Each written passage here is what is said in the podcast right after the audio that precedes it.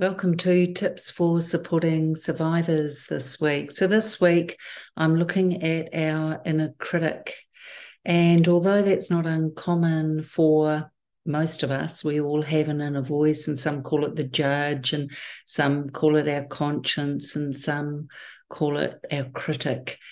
Or it doesn't matter what the name is. The point is that for survivors like us, we tend to struggle with uh, believing it and following it without question. Um, and this all began because the survivor in your life had the experience of not being able to trust their own thoughts and judgment because they were either ignored or they weren't given any credit at all and could therefore never be voiced.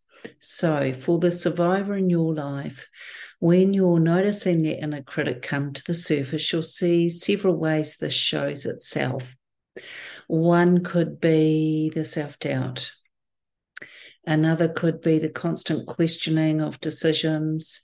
Another could be a self defeating attitude. And although we know that sometimes the fear of success can outweigh the fear of failure for us as survivors, it's a lot more powerful than that.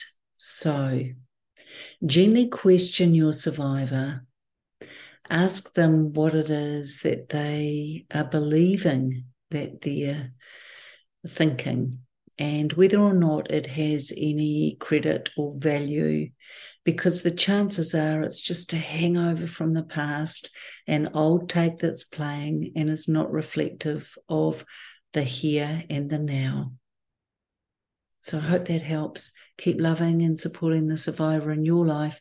And remember, the inner critic can be turned to an inner champion. It just needs your support, encouragement, and love. So thank you from me to you.